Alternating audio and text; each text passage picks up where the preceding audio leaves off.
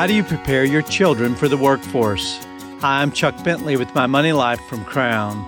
Beyond a good resume, respect for authority, and an outstanding work ethic, the most important thing a young adult needs when entering the workforce is a commitment to Jesus Christ. If your child has a personal relationship with the Lord, they'll automatically take other key values to their job.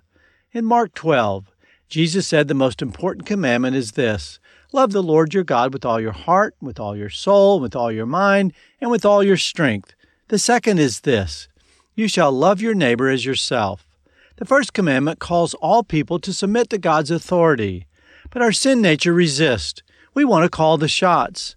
The same sin nature that prompts a child to disobey parents breeds dissension and resentment against a boss.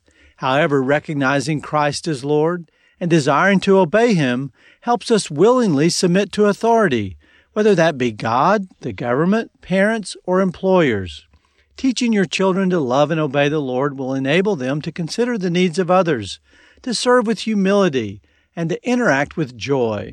Your child will bring a good attitude to the job that can positively influence the entire team. Luke 2 demonstrates that even Jesus grew in wisdom, stature, and in favor with God and man. The single most important decision your teenager or young adult can take is placing their faith in Christ.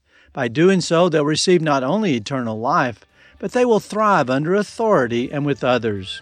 Now, if you're overloaded with credit card debt, I recommend Christian Credit Counselors. They can create a debt management plan just for you. For more information, call the Crown Helpline 800 722 1976 or visit online at crown.org/ccc.